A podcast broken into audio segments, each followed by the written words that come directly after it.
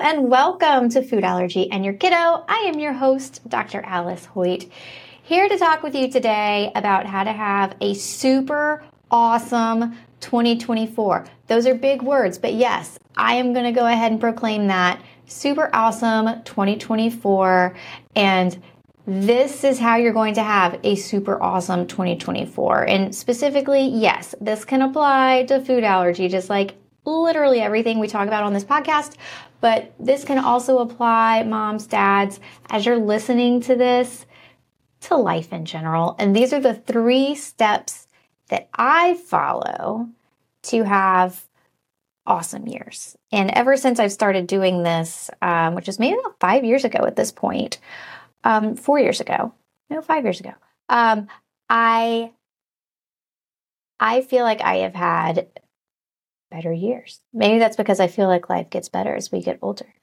But um, I do think absolutely that my three steps have been very helpful to that. So, what are those three steps? First step theme your year. The first time I themed my year, I think so. That's what I'm trying to remember. So 2018 or 2019. Um, I think it was in 2018 for 2019. And the theme was intentional. And in 2019, I wanted to be intentional about all of my decisions. I didn't want to overcommit. I didn't want to undercommit. I didn't want to commit to things that were not in keeping with what I I really wanted to do professionally and personally. So, being intentional was an awesome theme for my year because then I was able when when opportunities presented themselves, I was then able to decide with a mindset okay, I need to be intentional because I want to do X, Y, and Z with my family, or I want to achieve A, B, and C professionally. Remembering to be intentional about my choices was very important. And a lot of times that comes with taking a step back uh, and, and not answering super quickly. So, in the case of food allergy, if you were thinking about doing oral immunotherapy or sublingual immunotherapy, depending on what you theme your year, it can help you take a step back and think, okay, I want to be intentional about this. I don't want to dive into something because someone on Facebook said that it was totally life changing and like, okay, I want my life changed too. Like, no, no, no, no, no. So if you're being intentional about your year, whatever you theme your year, that's going to help you make these decisions, make best possible decisions. So, some examples of things that I think are great themes for your year intentional, focus, focused year. Here's the one that I think is going to be mine for this year present. To be present. And so when I'm making decisions about activities, not just for me, for my kiddos, for our family, how are we going to be present with each other? I mean, y'all, life gets so busy, right? So I think present is like a really good theme. And as we go through the next two steps, this is going to make a little bit more sense. Another theme, another really good theme, especially if this year you're thinking, okay, I really, I really want to to tackle the food allergy. I know that there are a lot of families who have been um, managing food allergies with avoidance. And avoidance plan is always great because even when you're going through oral immunotherapy or sublingual immunotherapy, you're still avoiding the allergen when you're not doing the the the specific treatment. But a lot of families still choose to do avoidance as their management plan. And you might be thinking, you know, is is OIT right for me or is SLIT right for me?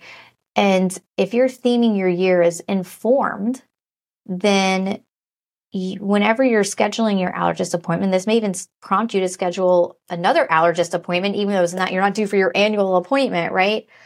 Then if your year is to be informed, then you're approaching your decisions, you're approaching your doctor's appointments, you're approaching them differently because your goal going in there is to be informed.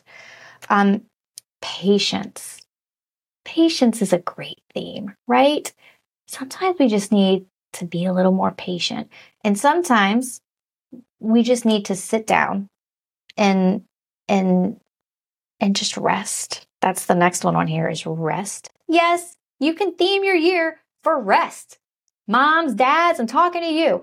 You can have the theme of your year to be rest because there's so much that you are already doing.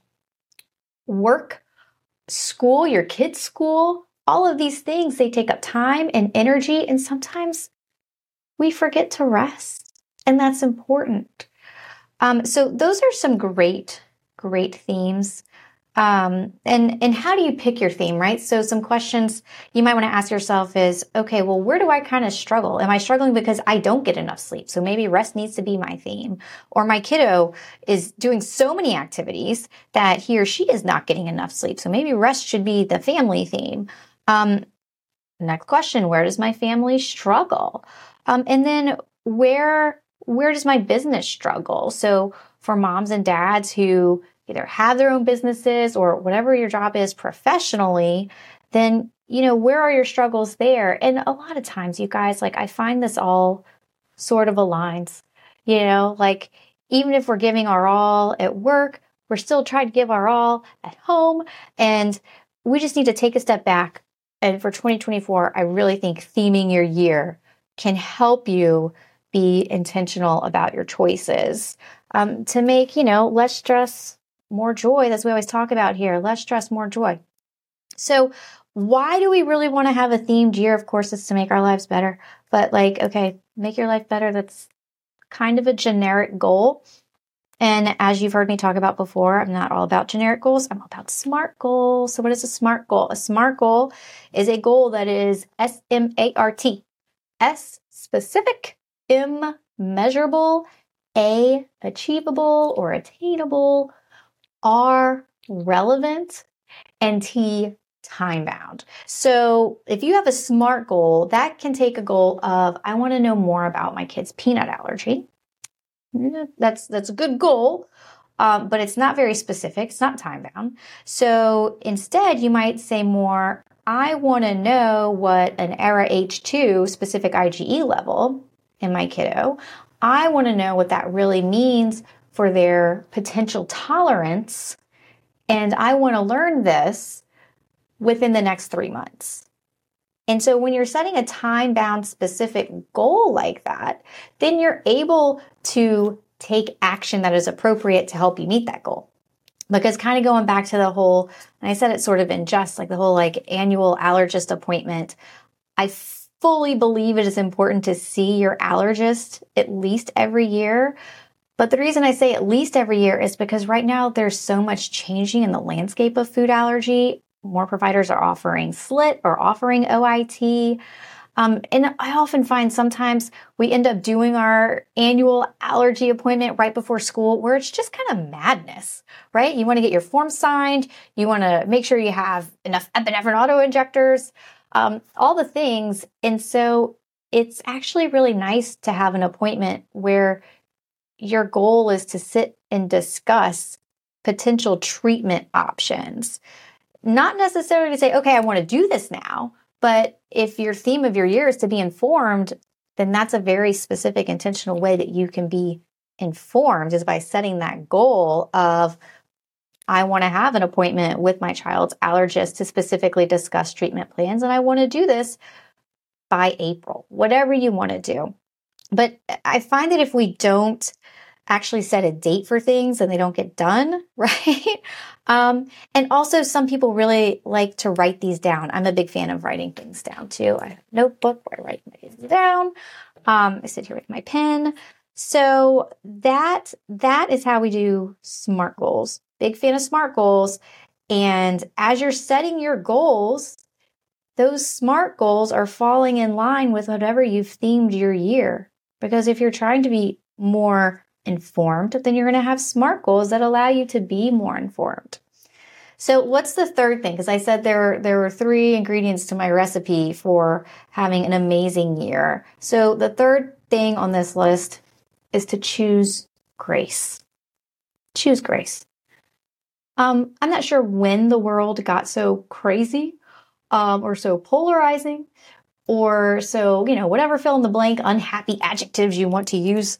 But we need to show more grace To each other, yes. Um, and kindness. Show more kindness. Um, if someone gets your coffee order wrong, that's a huge bummer, but it's not the end of the world. And so let's show some grace to that barista who is working two jobs, fill in, right, fill in the blank. I don't need to go into detail about that. But also choose grace for yourself. Choose grace for yourself. Especially if you're listening to this podcast, it's because you love somebody who has a food allergy. And it is hard to know everything about food allergies. I am a food allergist. I don't know everything about food allergies. I talk to world renowned experts. They don't know everything about food allergies. And this is literally what they we do for a living.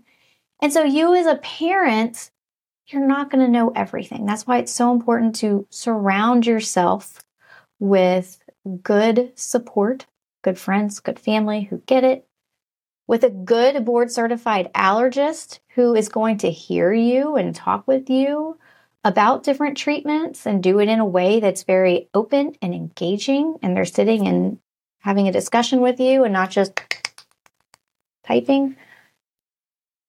And just show grace to yourself, to others. Show yourself grace.